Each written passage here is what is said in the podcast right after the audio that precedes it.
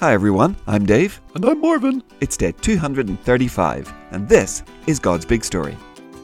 It's a story, It's big! never boring. No way! For His glory, Always! God's big story. God's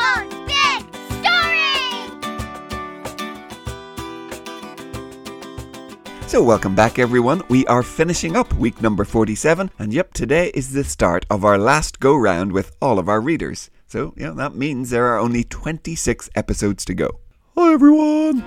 Nobody knows what he's gonna ask now. It's Marvin, the friendly, curious cow. Mm. So, yes, Marvin, we have begun our journey through Acts, but it is, of course, Friday, and our quiz championship is pretty tight. Oh, yeah. Yeah, it sure is, Dave. Gosh, six quizzes to go, and we are locked at 17 all. Yeah, gosh, now sure would be a good time to win three in a row. Yeah, or even four, Marvin, it sure would. Okay, let's do this, Dave. Jingle, please.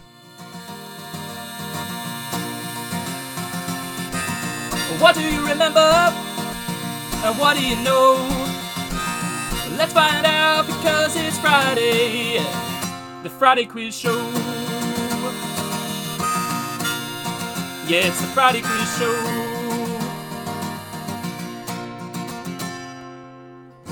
Hi, you guys. Hi, Gary. Oops, Gary, were you drinking milk? I think you've got a bit of a milk mustache. Oh, thanks, Dave. No, I actually just had a bowl of acorn flakes. Oh, acorn flakes, huh? Yeah, those are good. Although I like crunchy nut acorn flakes even better. Oh, yes, those are good. Say, have you tried Cheery Moos? Cheery Moos? No, I haven't. Are those good? Oh, yeah. Yeah, I love 'em. I mean, muesli is my favorite breakfast, but sometimes I like. Okay, guys, look, I hate to interrupt this breakfast chat, but you know, it is only a 10 minute podcast, so I think maybe we should get to the quiz. You got it, Dave. Sure thing. So, here we go. Good luck. Question one from this week. Who wasn't there when Jesus first appeared to his disciples and wanted to see the marks the nails had left on Jesus before he would believe? Oh, yeah. Yeah, I remember that one. Yep, no problems there. Question 2. When John the Baptist saw the Pharisees coming to see him, what did he call them? Oh, yeah. Yeah, that was a while ago. But yeah, yeah, I remember. Yeah, John did not like those guys, huh? No, that's right. And yep, yep, I got that one too, so here we go, question three. Yep, question 3. Once, all books and Bibles had to be copied out by hand.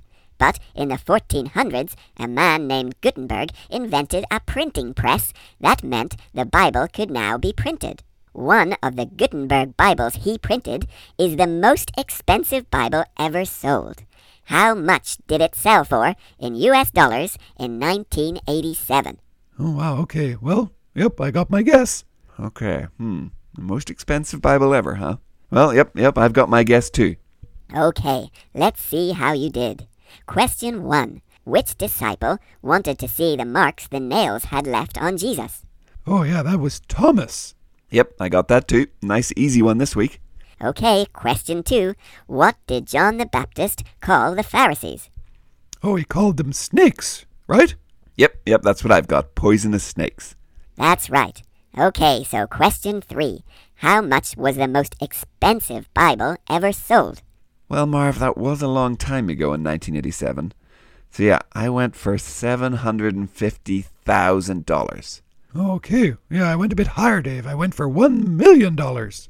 Well, in 1987, the Gutenberg Bible sold for $4.9 million.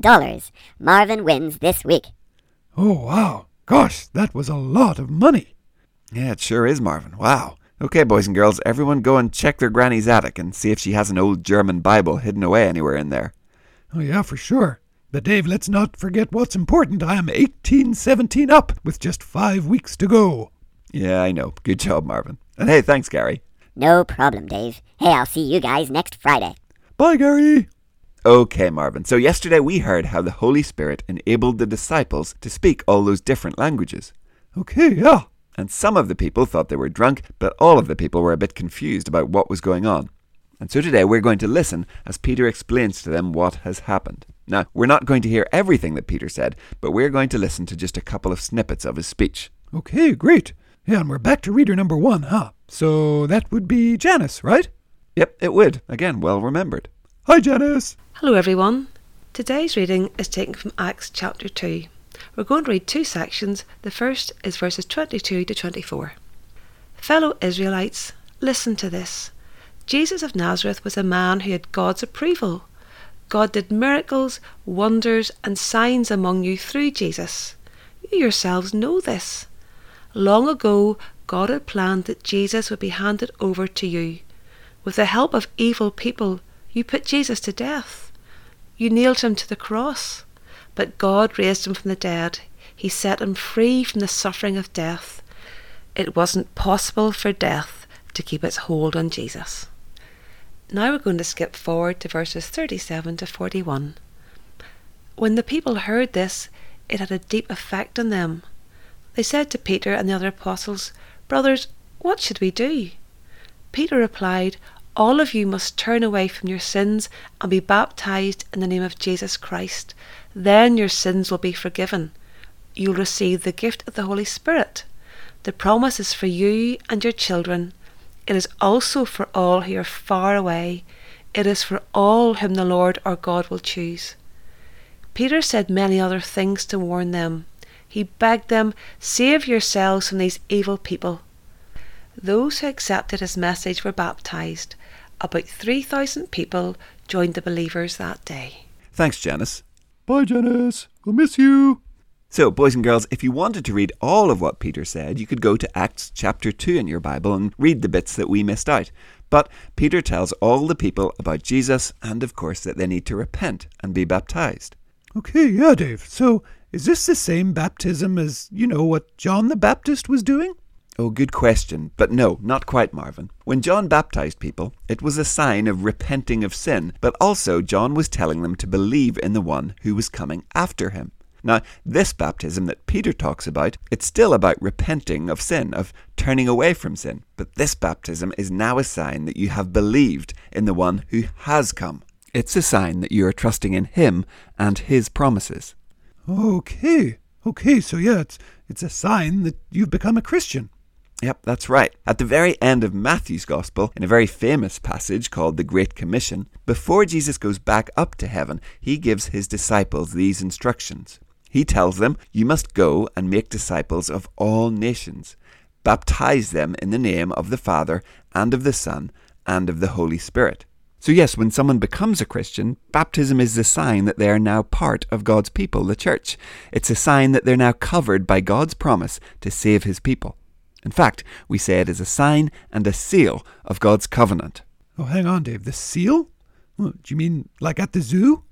Uh, no, wrong seal, Marvin. See, back in the olden days, if a king sent a letter, he would put his seal on it. And that was maybe a blob of wax with his special mark pressed into it. Now, that seal told anyone who saw it that the letter was his. And so, just like that, baptism is a seal that says, yep, we now belong to our king, King Jesus. Okay. Okay, yeah, so if you believe in Jesus, you get baptized, and, and that's a sign that you're part of his people, part of his family. Yeah, part of the church. Okay, yeah, I think I get it, Dave. Good. And you see, Marvin, God's people have always had these markers, these ways of not just saying, but also showing that they were His. Now, in the Old Testament, that of course was circumcision.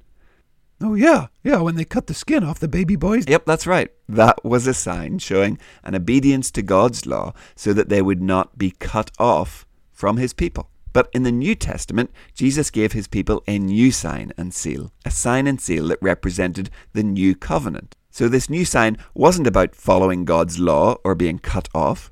It was a sign of washing with water, pointing us to and reminding us of our sins being washed away by Jesus' blood. As Peter said in today's reading, this was now the promise. The promise of sins being forgiven and of the Holy Spirit coming to live within us that was for God's people and for their children. Okay. Okay, yeah, I think I've got it, Dave.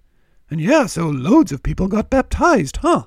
Yeah, that's right, about 3,000 in one day, which is pretty amazing. God's people, His church, was growing fast. Boys and girls, baptism is a wonderful sign and a wonderful reminder of God's amazing grace, reminding us that we are not God's people, His children, because we are good at following His rules. The Israelites never did such a great job in the Old Testament, and neither do we. No, we are God's people, His children, not because of anything we do, but only because our sins are washed away by the blood that Jesus shed for us when He died on the cross. Like water that sweeps away dirt and leaves us clean, so Jesus washes away sin and leaves us righteous. Today, thank God for that righteousness that we do not deserve. Amen, Dave. That, boys and girls, is a pretty good way to finish any week, so we will say goodbye and we'll be back on Monday to start week number 48. Okay, yeah, great. Have a good weekend, everyone. We'll see you Monday. Goodbye. God's We'll Big Story is a ministry of Eden Grove Presbyterian Church. Music and jingles by Dave, Josh, and Josh.